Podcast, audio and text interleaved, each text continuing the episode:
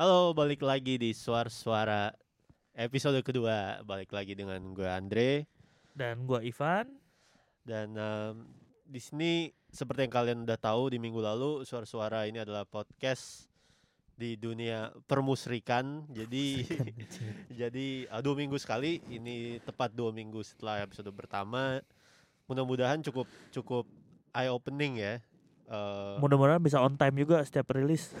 iya teman-teman rilisnya yang itu ma- malah teman-teman yang Temen Ini ya. rilis. biar kita ada bahan review gitu jadi ayo rilis enggak sih jadi ya yang mudah-mudahan rutin kitanya sih dari kitanya mudah-mudahan eh, rutin kita bisa stay on track sama jadwal biar bisa ngasih eh, podcast bahan-bahan podcast yang konsisten Semoga makin banyak aja bahan untuk Iya. dicela. Eh enggak lah. Ja- Jangan, jangan, enggak, enggak, enggak nyela di sini ya. kita nggak nyel- nyelanya off the record gitu pas milih-milih review apaan sih nih enggak Enggak lu, enggak lu. enggak enggak enggak, Enggak lu. Enggak tahu. Iya.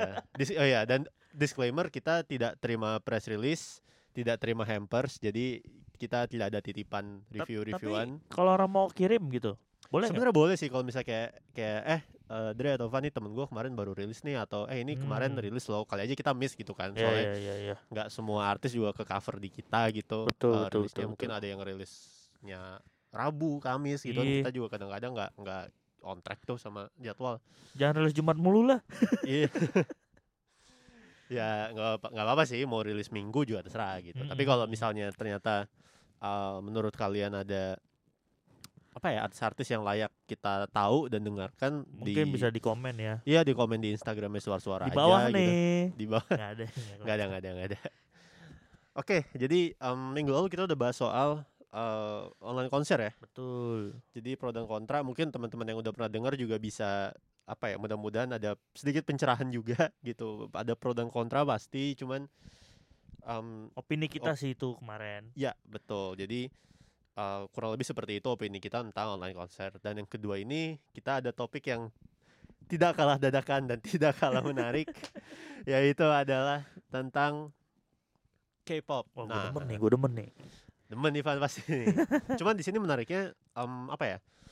Yang ingin gua bahas itu bukan K-pop di produk musiknya sebenarnya karena ya orang udah tahu K-pop itu seperti apa in general gitu ya. Tapi satu pertanyaan yang tiap kali gue tanya ke orang jawabannya yang gue dapet tuh beda-beda. Contoh ya, contoh, contoh. Contohnya, enggak contohnya sih emang cuma satu. Oh, betul. Eh pertanyaannya adalah kenapa K-pop itu industrinya bisa mendunia? Gitu. Hmm. kalau musik buat gua relatif lah maksudnya orang suka nggak suka K-pop bisa jadi karena emang nggak selera aja gitu Betul, bukan seleranya betul, dia betul. terlepas siapa yang nyanyi atau apa kan sekarang orang stigmanya ah K-pop cuman cewek-cewek cantik atau cowok-cowok ganteng gitu kan. Hmm. ada ada kan Itu apanya tuh? gitu. Yang yang artisnya apa? Yang yang nonton. Oh, yang nonton kit- kitanya. Yang kita nggak nonton K-pop kita nonton yang nonton jadi. Iya, iya, iya. ya artisnya sih. Kan ada yang ada yang masih di level pemahamannya sam- se semerendahkan itu Hmm. tapi ada yang sukanya tuh sefanatik itu gitu kan. Jadi kan cukup cukup ekstrim tuh eh apa ya eh, animonya ya lebih ya, kayak ya, gitu. ya, nah ya. cuman itu kan masih itu cuman menurut gue cuman salah satu aspek dari industrinya sih Hmm. pertanyaan gue adalah lo nggak mungkin modal ganteng atau cantik doang gitu buat menguasai dunia Betul. iya Setuju. kan jadi sebenarnya rahasianya tuh apa ya apa sih di ya kita kan orang industri nih Oh. secara industri Iya, Bu. apa iya ya iya nggak ya oke jadi Aduh.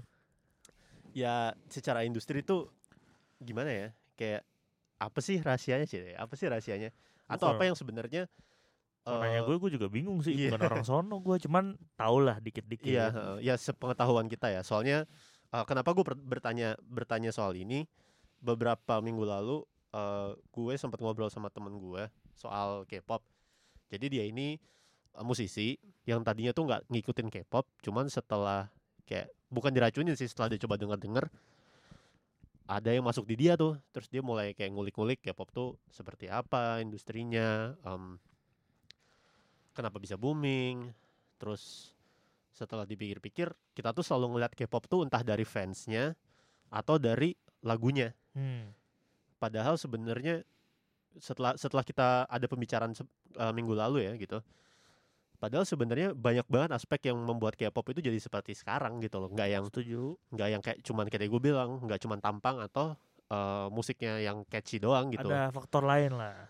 Nah, itu yang gue pribadi juga penasaran sih karena Lu kurang ngulik ya. satu gue kurang ngulik. Kedua, ya menurut gue K-pop itu buat gue ya itu came out of nowhere aja sih gedenya kayak tiba-tiba Tiba-tiba uh, semua orang dengernya itu postingnya itu Iya. Dan maksudnya emotional attachmentnya juga gede gitu. Kayak kayak misalnya sih. misalnya misalnya gue suka siapa ya? Misalnya gue suka Kendrick Lamar. Gue nggak se emotionally attached sama Kendrick Lamar juga gitu loh. Ling- iklimnya beda. Kehidupan Iya, gue, paham gua, paham kehidupan lagu-lagunya dia sama struggle-nya dia sama kehidupan gue tuh nggak nyambung. Tapi kayak banyak memang kalau sama sama western artist tuh emang emotional attachmentnya gak segitu kecuali mungkin kayak fansnya Taylor Swift atau fan-fansnya Iya. Kanye West tuh yang bisa Hmm. sampai nyembah lah. iya Cuman iya iya paham gue sih maksud lu yang yang soal Karena, emotional eh, attachment itu. iya karena men- menurut gue gini kalau menurut gue emotional attachment itu tuh eh, bisa diukur either dari eh, personality artisnya lo relate sama dia sebagai individual dan kehidupannya atau eh, lagunya liriknya eh campaignnya segala macam gitu kan itu itu kayak ibaratnya apa ya celah buat buat fans itu bisa attach sama artisnya tuh antara dua itu gitu nah kalau K-pop kan pertama tuh bahasa bahasa yang sebenarnya Sebenarnya nggak paham. Gue gue sih nggak paham. iya makanya Tapi kayak seru. Iya, ya asing gitu buat buat kita, buat Hmm, gua asing, setuju, buat setuju. lo asing, dan buat orang Indonesia yang literasi bahasa Inggrisnya tuh masih 50-an persen. Terakhir kali gua cek, itu bahasa asing gitu. Buat gua aja yang yang senang anime gitu ya kan. Ya udah Iya. bahasa Jepang kita lah ya dengerin heeh. bahasa Jepang. Bahasa Jepang biarpun beda tapi lebih familiar dibandingkan bahasa Korea sih. Exactly, karena ya mungkin kita ada kart- ada baru juga kali anime ya. gitu Iya, kan, baca komik. K-pop baru juga kali Heeh. sukanya. Nah berarti kan lu nggak bisa Gua. lihat, lu lu belum tentu bisa relate dari liriknya. Itu Hmm. satu. Yang kedua, kehidupannya juga sebenarnya lo nggak relate relate banget nggak sih? Hmm, Maksudnya kayak contoh. itu itu itu jadi itu jadi lu look up artis K-pop karena either itu glamour atau dia keliling dunia atau dia super famous Hmm. atau kok mungkin kontennya lucu-lucu gitu ya Ya Eh, ya ya, apakah ya, mereka tampil di lo. di eh, show-show yang variety show gitu ya. iya reality show yang menghibur atau Iya, di iya. sosial media juga juga menghibur juga gitu tapi kan Hmm. eh, kalau misalnya benar-benar kita pisah gitu antara fans sama artisnya kan sebenarnya cukup dari lagunya aja lu nggak bisa ngerti sebenarnya dia maksudnya itu apa kecuali sebenarnya. lu kecuali lu- translate Ca- atau Ah, cari. translate atau emang lu beneran ngerti Iya. atau lu ngulik banget nah berarti kenapa gitu attachmentnya di mana dan kenapa bisa sebesar itu itu sih eh, pertanyaan gue gitu big question mark buat gue sih itu Lu mau nanya gue nih. pastinya gue kan sih karena gue benar-benar sama sama sama sekali tidak Tapi menurut menurut lu fanatik gak? Menurut lu fanatik gak? Atau atau masih yang di Eh. batas tengah-tengah nih, hampir hampir kelewatan gue. wah gue sih nggak ngukur tapi kalau kalau menurut gue emang lo eh, lah ya lo fan sih emang emang lo lo seorang Nggak salah fan sih, gitu. nggak salah sih. iya hmm. Level fanatismenya gue juga gue juga nggak ngukur nggak ngukur at least at least apa twitter lu nggak nggak siapa pun itu belum yang gua kali ya, belum, belum. belum oke Gimana? Belum apa Oh iya, jangan nih? belum gue gue nih gue ganti Iwan Fals berarti oh, ini biar biar menunjukkan fanatisme gue kepada beliau gitu ya Wah, iya benar benar benar. Eh, Senior itu. iya makanya kita suwun nah jadi oke itu kan pertanyaan besarnya ya. Eh, mungkin gue mau coba tanya satu-satu sih Boleh, boleh. Nah, ini gue jadi narasumber ini. iya jadian ini dunia ini Dunia dalam bencana. na- Ini namanya kepepet lah. Sekali-sekali begini Iya. jadi jadi oke eh, pertanyaan pertama mungkin dari gue adalah support seperti apa sih yang diberikan pelaku-pelaku industri dan pemerintahnya mungkin ya karena dari yang gue tahu Hmm, emang hmm, kan hmm. eh, banyak artikel bilang kalau eh, disupport pemerintah. iya K-pop dan industri musik Korea eh, Selatan itu kan disupport oleh pemerintah Heeh. nah itu apa iya dan seberapa ngaruh sih sebenarnya Gua jujur aja untuk yang support memang pernah ngulik, pernah baca betul katanya memang di support sekali ya apalagi eh, kemarin si siapa eh, BTS ya. BTS tuh sampai diundang ke UNICEF, diundang ke apa sih yang pokoknya yang urusannya berurusan dengan lumayan apa mepet nyerempet politik dikit gitu loh. Jadi menurut gua mungkin di situ pemerintahnya juga ngeliat, wah, gue support aja nih. Pertama eh, di politik gua akan punya positioning yang better. Kedua, orang akan lebih ngeliat negara gua nih. Itu itu kan nyerempet ke mana-mana tuh Andre. Kayak lu bisa jadi Iya, lu bisa mempromosikan negara lu sebenarnya Yo yo yo makanya dia dia pikir ah ini lumayan nih. Anak-anak ini gue modalin. Nanti anak-anak yang lain gue juga modalin.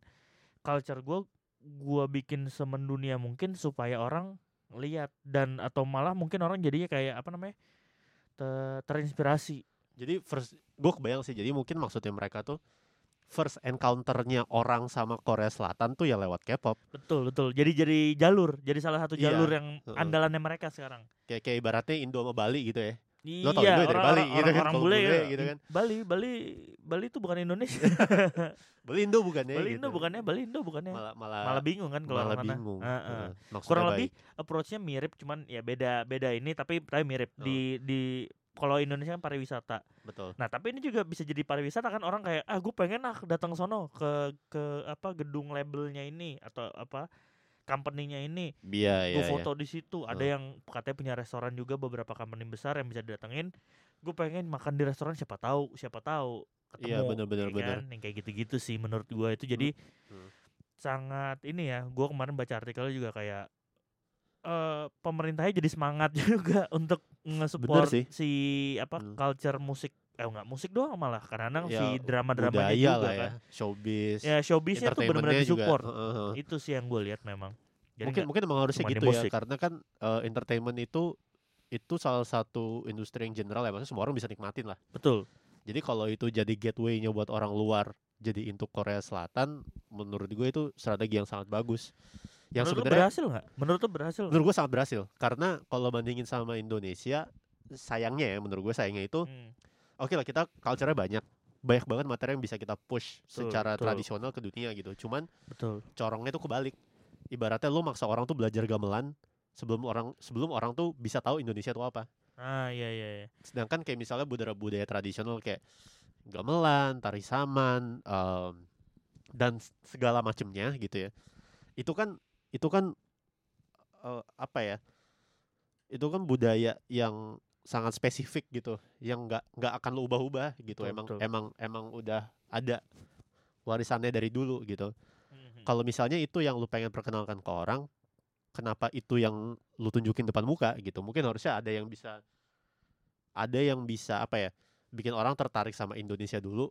baru belajar itunya Ah, gitu tuh jadi lu nggak lu nggak nunjukin gamelan di depan orang bule gitu tapi lu bikin orang bule jatuh cinta dulu sama Indonesia supaya dia belajar gamelan idealnya kan gitu misalnya Iya, iya, contohnya Iya, bener sih kayak di K-pop nih kayak lu mungkin nggak tahu baju tradisionalnya, makanannya. Betul. Awal, jadi kayak awalnya belum gue tahu beberapa orang yang intro sampai ke makanannya pun dari dari gara-gara K-popnya kan. Pertama Heeh. jalurnya nih, kalau yang gue perhatiin nonton dulu artisnya. Saat dah nonton variety show. Eh eh, pas di variety show ada aktris atau artis, aktor lah maksud gue yang yang yang mereka suka nih. Terus dicek, oh dramanya apa ya? Nonton dari dramanya ngelihat culture kehidupan di sana, makannya gimana? Akhirnya ngikutin makanannya atau iya enggak benar benar kalau mereka lagi ada apa eh, eh, eh, apa namanya kayak hari-hari nasional lah di sana kan Heeh. pakai baju tradisional. Ya. Orang-orang jadi ngeliat, oh itu baju tradisionalnya kayak gitu loh. Oh, Jadi iya.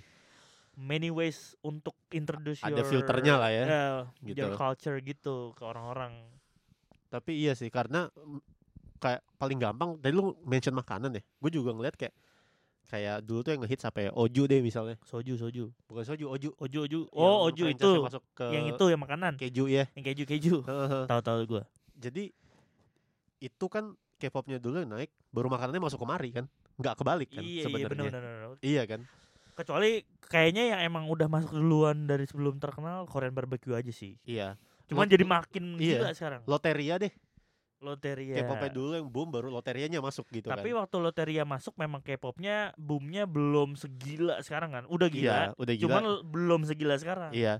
Tapi kelihatan maksudnya Mm. lo bisa lihat tuh nggak nggak yang loteria loterianya masuk dulu baru K-popnya masuk gitu kan. Emang beda gitu. By the way ini nggak sponsor ya? Tidak By the way ini bukan sponsor ya ya? boleh sih kalau kita Boleh kita buka- dikirimin ayam gitu nggak apa-apa. Iya, ini Atau ada- Oju ada- dikirimin apa ribs pakai keju juga nggak Iya. apa-apa. Atau kalau mau cash ini ada link ke dompet duafa nih di di postingan Instagram berikutnya bisa scan QR.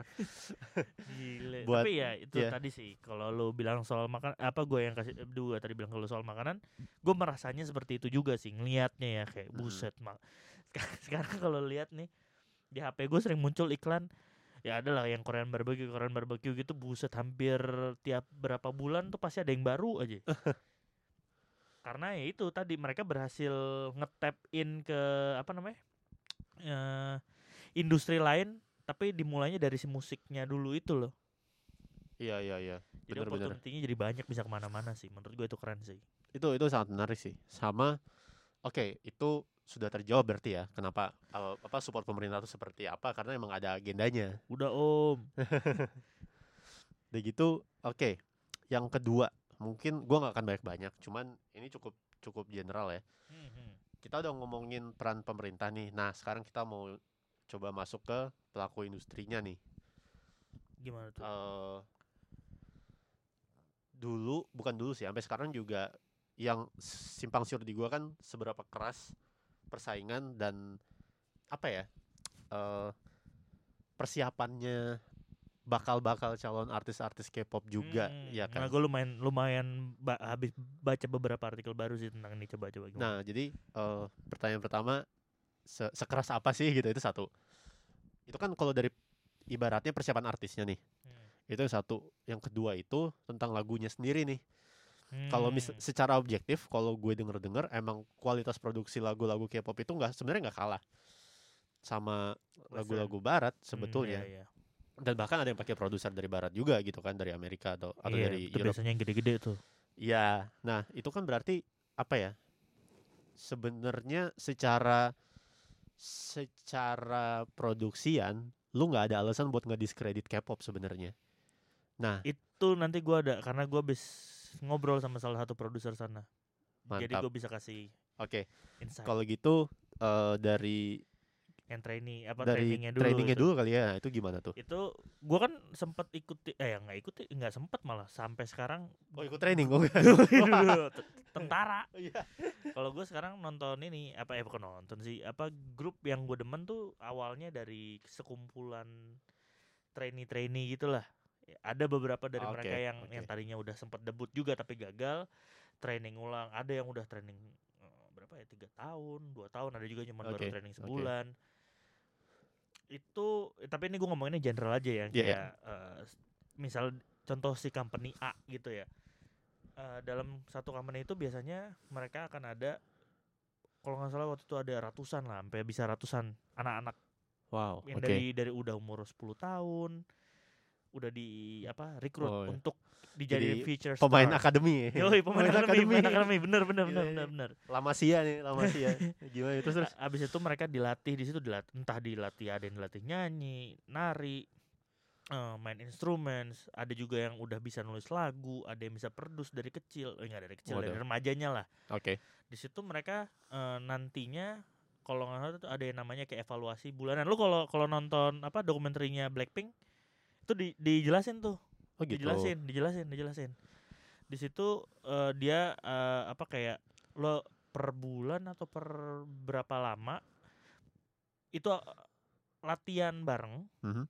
misalnya lo dipilih nih misalnya Andre Ivan sama beberapa teman kita masuk tim A terus ntar kita tiap itu dievaluasi dievaluasi Oke. apakah kita qualify nanti bisa aja kalau emang si tim A ini terus-terusan apa nah, bagus nih barengan bisa aja debutnya bareng-bareng Ah, oke.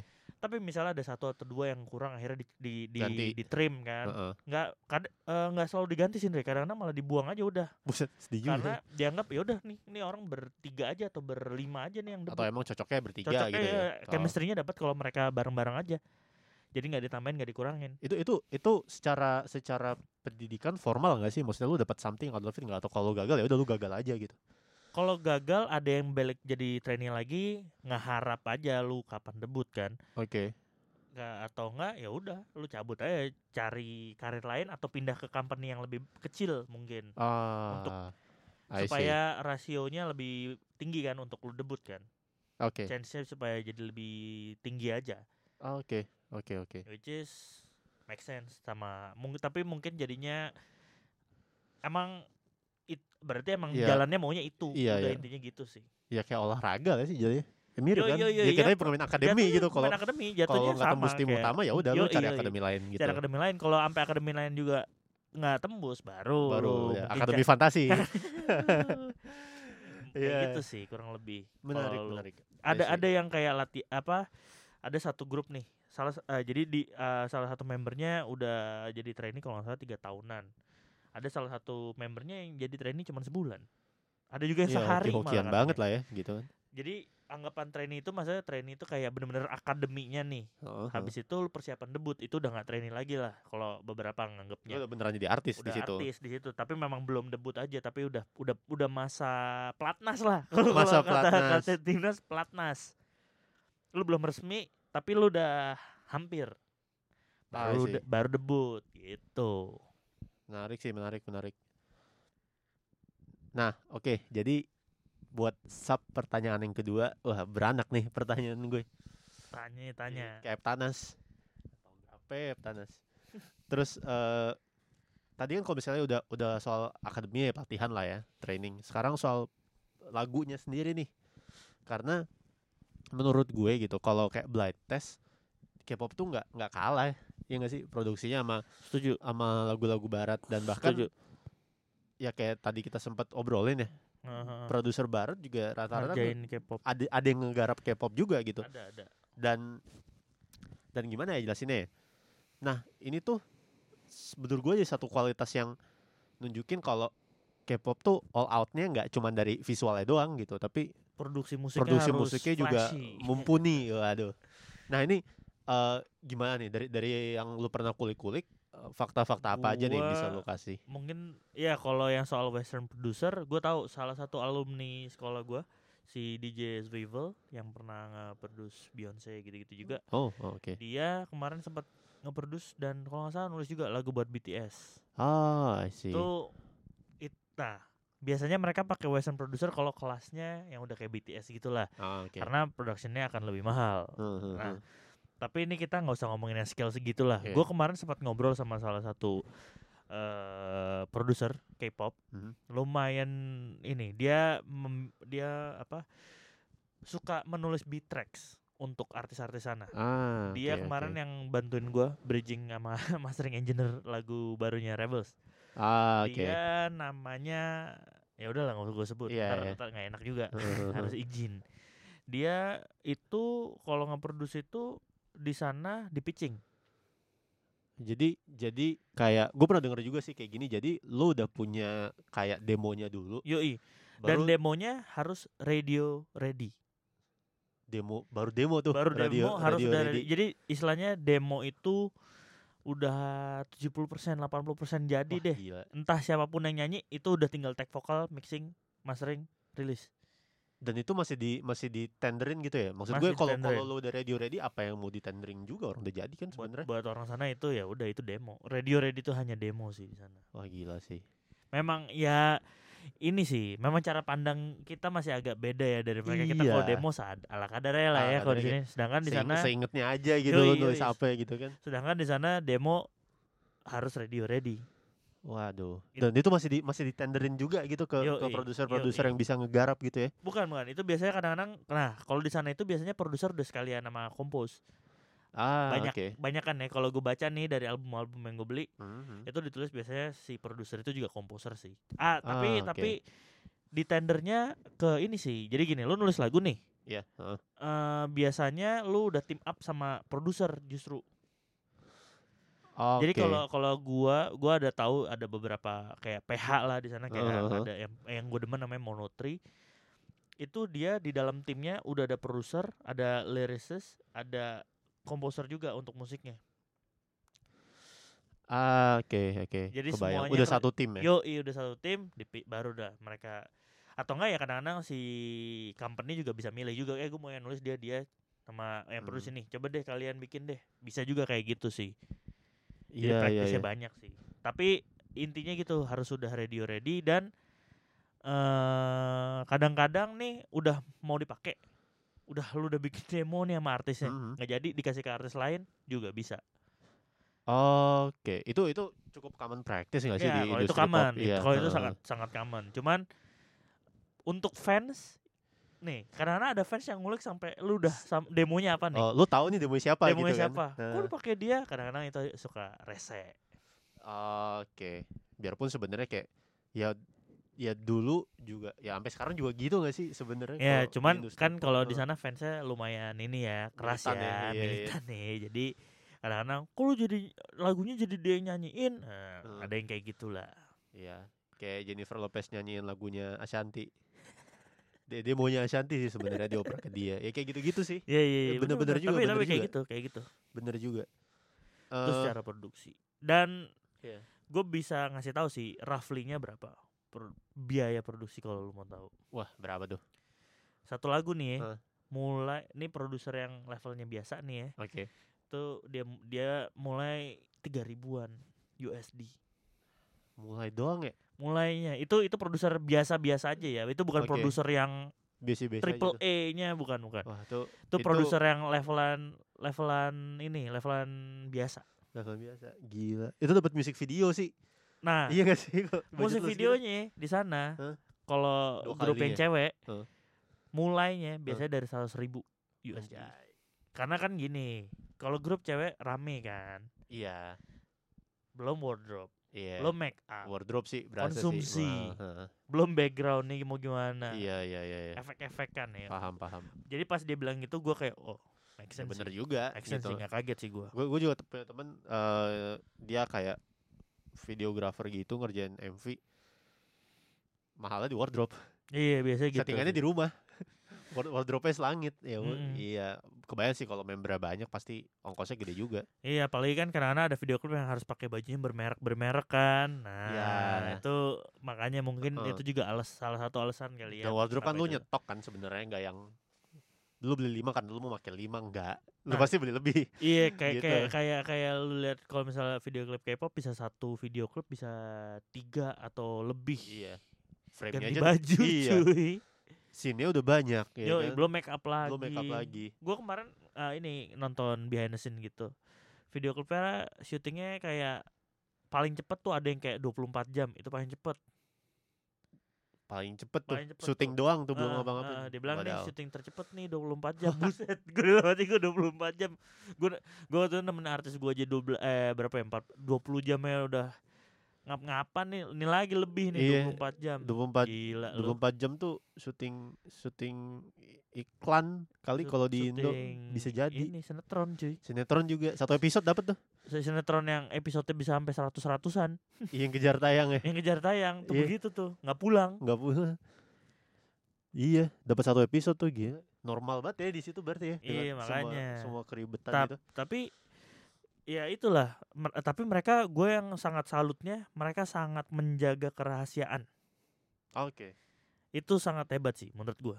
Orang bener-bener kan kalau kita kan karena artis posting lah apalagi Iya. ngerjain apa. Kalau di sana nggak boleh kan? Iya juga sih. Iya juga dan sih. dan rata-rata kalau artis baru nggak boleh punya sosmed.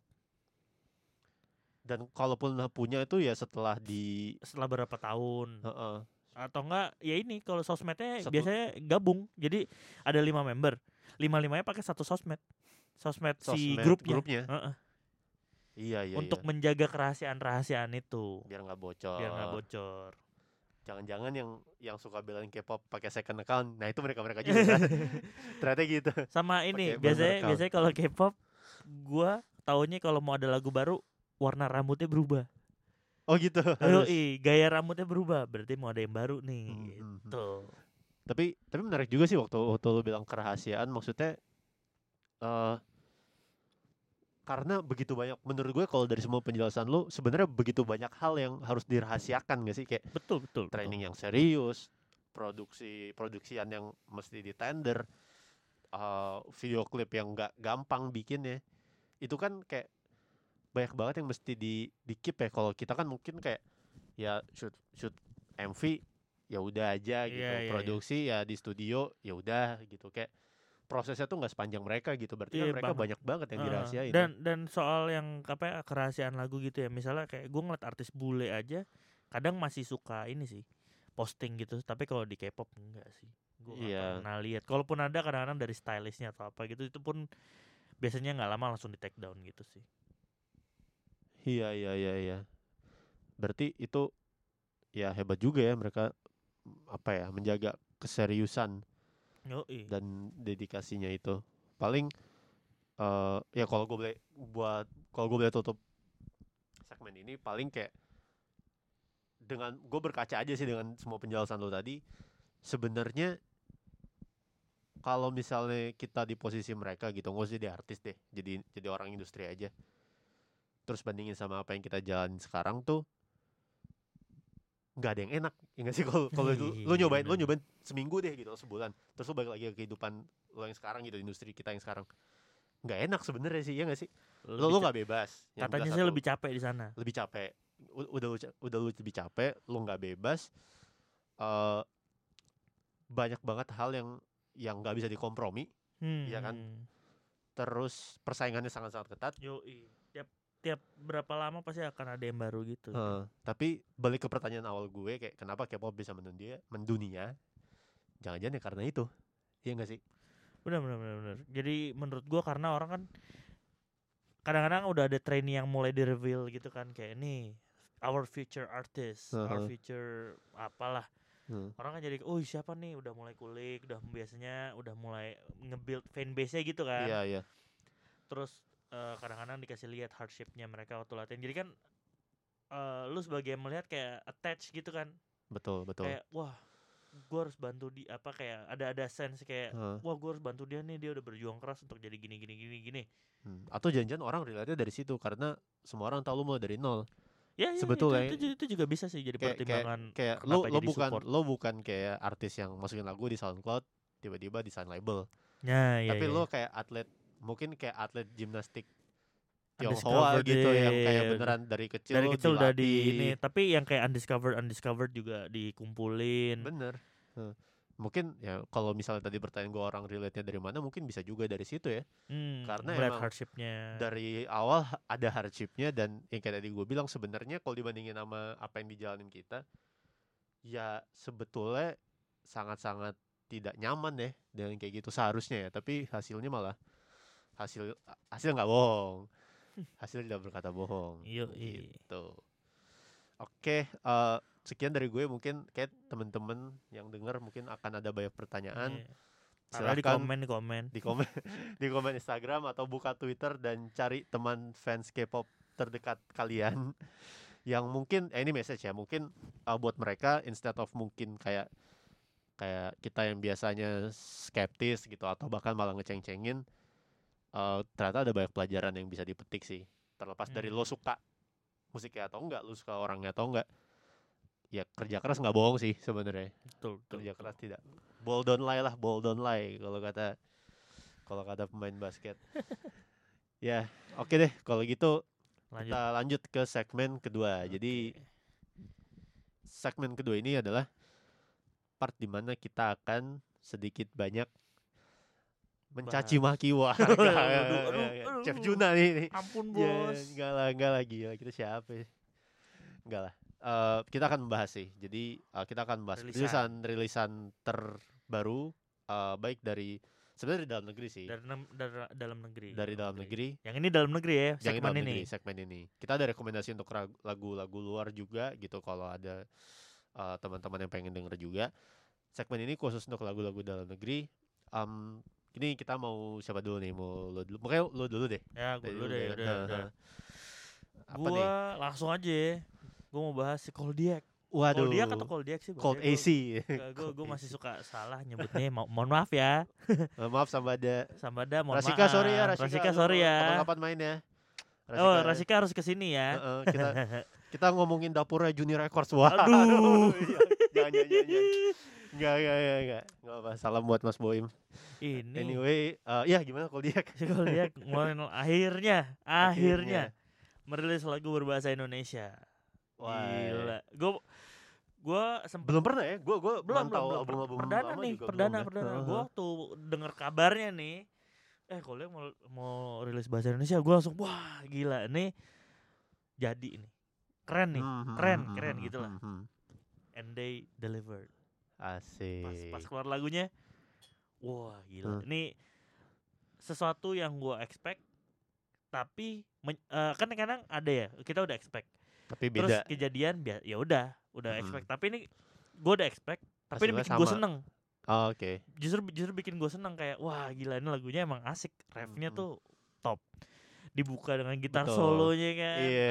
aduh Gua- pemilihan soundnya juga asik sih Iya iya. Dan uniknya sebenarnya se- ini pemilihan sound mereka tuh sebenarnya sudah ada di materi-materi sebelumnya ya nggak sih? betul betul Lo betul. nggak jadi band lain gitu Nggak, sebenarnya, tapi dibikin jadi tetep. kayak eh gue denger gue denger chorusnya tuh kebayang kayak hook kayak kahitna gitu loh yang sampai Iya, iya. sampaikan kan pas bagian Ah. sampaikannya itu kayak wah gila tapi lu bikin ini dengan sound yang lu udah ada gitu Yoi. lu lu nggak jadi band lain gitu tuh yang gue suka sih dan buat gue di lagu ini mereka lebih jujur sih di dari segi Ah, iya, lirik iya, dari iya. segi emosi mungkin karena ini native language juga kali ya karena ya Mungkin. ini emang bahasa lu Iya, iya. jadi betul. kemungkinan besar lu menyampaikannya akan lebih natural gitu loh Hmm. dan lebih asik jadinya pas orang denger orang lebih kayak wah asik sih karena masuk lah di hati lah untuk beberapa pendengar bener gua. bener dan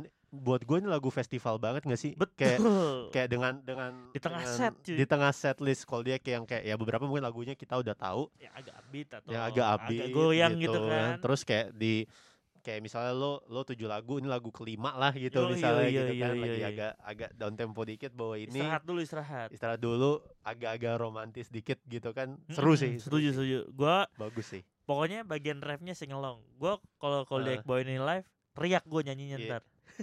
Mungkin bisa masuk ini kali ya, nanti kita cerita tentang hari esok. Waduh Wah, apaan tuh? Jadi gantian bandnya gitu. Ini kalau dia soalnya. Kebayang sih gue soalnya ya kayak gue bilang ini festival banget lagunya gitu. Hmm, asik sih. Rame rame rame. Ramean. Mantap deh kalau dia. Mungkin apa ya gue pengen denger lagu-lagu berikutnya dalam bahasa Indonesia tapi not for the sake of memuaskan punya orang aja yang uh, not for the sake of punya aja atau memuaskan orang yang eh memuaskan market yang emang eh, into bahasa Indonesia Iya, iya. tapi karena emang bagus karena emang iya kan? bagus ini Heeh, ini dipikirin lah dipikirin bener bukan cuma yang kayak sekedar nih udah ya ada bahasa Ada, Indonesia. di katalog ini, gitu ini, ada ini, gitu, ini enggak ya? benar-benar mereka eh 100% yakin, lah, dan yakin. komit benar-benar untuk ngerilis lagu ini jadi mantap pesan yang mereka kirim tuh benar-benar Iya. sampai dan enak gitu loh jadi Iya. buat orang yang dengerin kan. Betul betul. Sukses. Pemilih pemilihan soundnya enak Sukses melodi melodinya tuh Melodinya Indo enak. sangat Indo Sangat- yang tapi nggak norak. Iya ya pop Indo. Gue nggak bilang norak Pada- juga ya apa ya lebih Gua- urban gua ngerti tapi nggak pop- urban juga. Pop Indo pada zamannya enggak sih kayak kayak kayak zaman kahitna awal-awal iya Iya iya iya sih? iya. kayak pop Indo Indonesia gitu loh bener Mm. bukan yang bukan yang udah terlalu ke influence Iya iya iya. Ya, biarpun Buk- bukan yang banyak influence ya, maksudnya, iya, tapi- influence luarnya sih tetap ada. Heeh. Cuman maksudnya eh ini lagu grassroots grassroots enggak sih gimana ya yang bener-bener ini deh menurut gue ini crossover sih. Semua kalangan bisa enjoy nih orang orang yang udah agak tuaan gitu. Hmm. Eh, misalnya kayak kayak bokap gue gitu. Iya iya itu iya, bisa bisa enjoy lagu ini karena mm, melodinya bener-bener bener-bener yang yang ini aja sih. Yang nggak terpaku di satu zaman gitu loh. betul yang kayak gue masih bisa enjoy bokap gue bisa enjoy mungkin eh sepupu gue yang lebih muda bisa enjoy karena enteng juga sih. Jadi enak didengerinnya gitu loh. Betul. Dan radio friendly juga yo ya. radio friendly. Pokoknya proporsinya top. 100%, 100% top. top certified. Certified. Sertifikat muri ini ntar lagi dapat Uri. Oke, Gitu. heeh. itu dari gue sih. Itu review gue buat minggu ini sih kalau dia Oke, gila. Sam- Sukses. sampaikan, sukses Sampaikan. terus. Sambada dan kawan-kawan. Dan kawan-kawan dan Rasika dan timnya nih tetap semangat. tetap semangat. Ditunggu materi-materi berikutnya. Oke eh, dari gue sebenarnya gue agak bukan kesulitan sih. Gimana ya? Gue agak agak lama milihnya sampai even sampai sampai hari ini Sampai tadi ya. sampai tadi sampai tadi sampai FIFA dulu bahkan buset FIFA dulu. jadi kenapa ya gue ngeliat tuh banyak lagi banyak materi kan cuman kayak Hmm. semuanya bag- mungkin karena semuanya bagus-bagus nggak sih jadi kayak ya terus jadi gue gua mau nggak mau gue harus milih yang nyangkut banget sama gue aja jadi setelah dipilih dipilih ada banyak sih kayak ada Cheryl ada Ramen gitu. Eh, unik-unik deh pokoknya eh, minggu minggu lalu cuman lucunya yang nyangkut di gue itu justru adalah singlenya Somewhere Somewhere Oh. Somewhere dua kali kalau di dua. Instagramnya Somewhere 2X jadi eh, mereka baru merilis single Apa berjudul Kereta Oh kereta. Sepur, sepur. Sepur Tottenham dong Sepur jadi si lagu Kereta ini sebenarnya kalau kita denger-denger ah oke kita denger juga sih tadi Tadi udah denger sih. s- nggak mirip-mirip ya sama sama sampaikan cuman beda era menurut lo Iya, setuju. iya kan jadi Ini lebih modern lah. Iya pop yang lebih modern dan yang gue notice gue nggak tahu sengaja atau enggak eh f- phrasing bahasa apa sorry liriknya yang bahasa Indonesia juga Hmm. phrasingnya itu gue ngerasa kayak agak-agak kayak pop nggak sih agak Korea nggak sih Mau ini potongan-potongan. Potongan-potongan- potongannya. kali. ya. Eh, dan masuk aja gitu kayak kayak oh oh, oke gitu jadi waktu waktu intro masuk gue nggak gue sempat ngira mungkin ini nggak bahasa Indonesia cuman kayak setelah dua tiga kata oh oke gitu tapi sangat-sangat sangat-sangat unik Ini prosedurnya siapa prosedur? prosedur prosedurnya sat- satu dari tiga Nur bersaudara Waduh. Bapak Raihan Nur kebetulan memproduksi eh, track ini dan di mixing juga oleh Oh. Pak Raihan Iya, iya, iya. dan masteringnya itu tidak lain dan tidak bukan Bapak prosedur dari banyak track beberapa tahun belakangan Pak Wisnu Iksantama jadi eh, hasilnya sangat-sangat oke gue suka banget sih sebenarnya produ- eh, productionnya dan dan bagian solonya buat gue juga juga nendang sih karena gitarnya itu soundnya nggak gue nggak nemu di part lain dari lagunya keluar pas di solo doang di situ doang ya. keluar di situ doang terus kayak Biar wah, surprise. biar klimaks biar kaget. klimaks. biar kaget kaget sih jadi emang gitu tapi ini gue perhatiin jadi kayak style productionnya orang-orang yang gitar heavy ya kayak Petra sama Rehan Hmm, ya ya ya, ya paham. eh, ya mungkin mereka Kayaknya, pengen kayaknya gue paham maksud lu.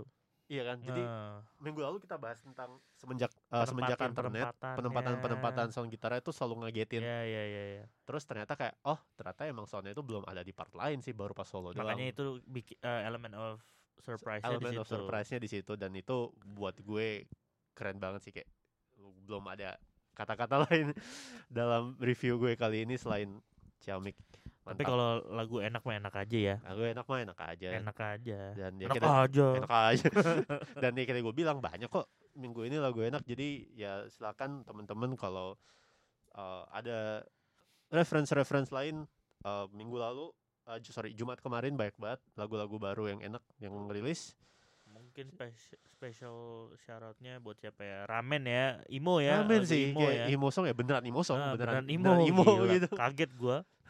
Tiba-tiba oh ada ramen rilis. iya konsisten ya bentar lagi kan dia rilis album. oh iya, eh sama si- satu lagi Cheryl sih ya. Itu juga Cheryl cukup cukup menarik, menarik, buat sih gua. cukup, menarik gue suka Gitaran tetap.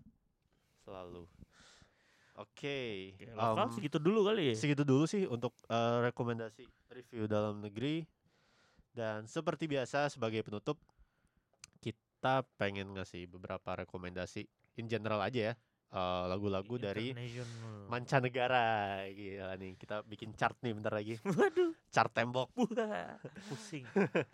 Siapa Jadi- dulu nih? Lu dulu lah, Ah, lu gua tadi dulu ya? sebenarnya gue sama sama kayak tadi tapi kalau kalau lu perhati nggak kalau luar tuh lagi nggak banyak lagu rilis karena kemarin Ah, mungkin kemarin lu election ada election kan. Iya, jadi lagunya ya nggak ya nggak ada Nggak juga sih, nggak nggak momentumnya aja. Mars Perindo gitu laku mungkin kalau pas election year gitu. Sekarang enggak ya. Merchandise-nya ini kayak baju partai. Iya. ada ada nama membernya gitu. Ada member. Pokoknya yang jelas harus polo shirt, bahannya panas ya kan, bahannya gerah. Ada logo, boy ada namanya itu template banget. Pakai baliho-baliho gitu ya. Iya.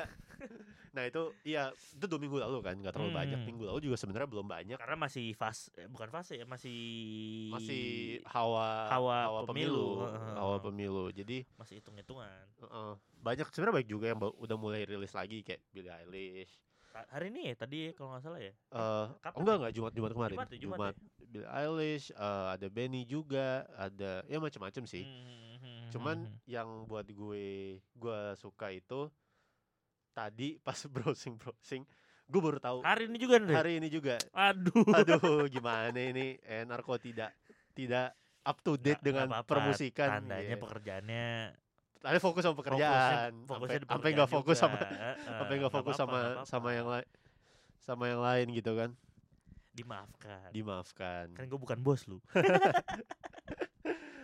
oke jadi yang menarik hati gue adalah Predita wah ini buat teman-teman yang suka UK Garage mungkin Udah nih tadi lagunya nih. udah seru ya kayak Hmm, hmm, ya ngangenin aja sih karena gue gue ada zamannya gue suka UK Garage ya gue masih suka sih sampai sekarang dan kayak beberapa track yang baru-baru ini tuh kayak kayak two step banget tuh jadi kayak seru aja gitu di gue kayak ya kayak Hinata gitu kan ada Hmm. ada Sanity gitu Ya, ya, ya. beberapa minggu lalu bulan lalu nggak salah Iya. sama kan referensinya sama. Nah ini OG-nya nih nongol nih. Tiba-tiba ngeluarin track. Dar kayak kayak awalnya kayak Craig David kan gitar akustik. Itu kan vokal-vokal R&B pas masuk chorusnya keluar. Tadi yang judulnya Garage apa. Andre? oke eh, Predita ini judulnya adalah Distant Memory. Ada featuringnya sama Western WSTRN judulnya Western ah sorry Western lagi Distant Memory judulnya dan itu dia baru ngeluarin EP juga cuman kayak track ini nggak ada di EP Oh. Eh, tapi EP-nya tuh mostly instrumental campur-campur sama dubstep sama house Andre sama jujur aja ya, gue sebenarnya belum pernah denger dia nih. Sebelum tadi lu mainin, gue Oh, belum iya. pernah denger dia nih. Dia artis mana sih? dia UK pak Oh, OG oh, UK bener-bener bener-bener sono ya. betul dan dia dia pernah ke sini Gua dan gue pernah bola. nonton dia pernah ke sini waktu 2019 eh, tahun di lalu ya? hotel Monopoly di The Moon Nonton lu? Nonton. Lah. wah chaos pak. Soalnya dia dia setnya itu ada ada beberapa track yang agak grime juga. DJ nih, DJ DJ, DJ eh, produser dia maksudnya semuanya dia kerjakan sendiri berarti. iya. Wah itu waktu waktu waktu live yang Mantap Tahun juga lalu buat tuh. dikulik nih ya. iya. Tahun lalu tuh heboh banget sih bener-bener kayak sampai Mosing, mosing. musik ada ada Ada. ada. Karena dia dia dia, dia sempat dia tuh setahu gue produce beberapa track yang grime juga dan grime di UK kan sempet sempet kayak morally di band karena identik sama Hmm. violence Ya, ya, ya. ya kan jadi eh apa Jadi namanya mosingin aja lah. jadi mosingin aja dia keluarin beberapa track dikeluarin sama dia Gile, Terus, gile, yang gue suka dari dia tuh ini ngomongin dia dikit ya dia tuh di beberapa kalau dia kalau dia nge DJ gitu dia Hmm. dia perform dia tuh beberapa track pas udah mau masuk chorus sama dia di sama dia di rewind diulang lagi dari awal bete nggak kagak kagak jadi naik dong. Kagak jadi naik naik ujung-ujungnya ya bikin orang kesel aja Oh. gitu. Ngecek mana yang sober mana yang kagak gitu kan jadi kayak Iya, kalau kalau nggak sober sih, gacor pak tetap langsung. muter-muter. eh, kayak yang sikap lilin. Ya dan oh ya mungkin kalau lu pernah denger yang George Smith yang eh aduh apa sih Gua- kok gue lupa. Yang track yang bikin dia eh famous on my mind. Nah itu featuring Predita juga. Gitu. Gue kira orang Indonesia. karena ada ditanya gitu ya. Kan common banget ya nama Dita gitu nih Predita gitu. Namanya Pradipta tadi. Pradipta. Ya Dimas Pradipta jadinya pak. Out untuk Shout out Dimas Pradipta, yang salah satu mixing dan mastering engineer yang keren juga tentu. Dan gua kangen liat dia live ngedrum gitu. Oke itu dari gue mungkin dari lo ada rekomendasi Dari gue berhubung dari tadi kita ngomongin K-pop, hajar aja deh gue ngomongin K-pop. mantap Tadi gue mau mau ngomongin EP barunya Crush. oke Cuman keras batu dong pak keras yo iya cuman terlalu keras. iya gue ngomong yang lebih ininya aja lebih luas. Yang menurut gue cukup unik Mhm. si KDA. Lo kalau main League of Legend mungkin pernah tahu nih dia mereka Oke. tuh kayaknya kalau nggak salah si Dai kemarin Mhm. ceritain ke gua kalau ini tuh sebenarnya dibuat untuk skin gitu. Ah, oke. Yoi kan.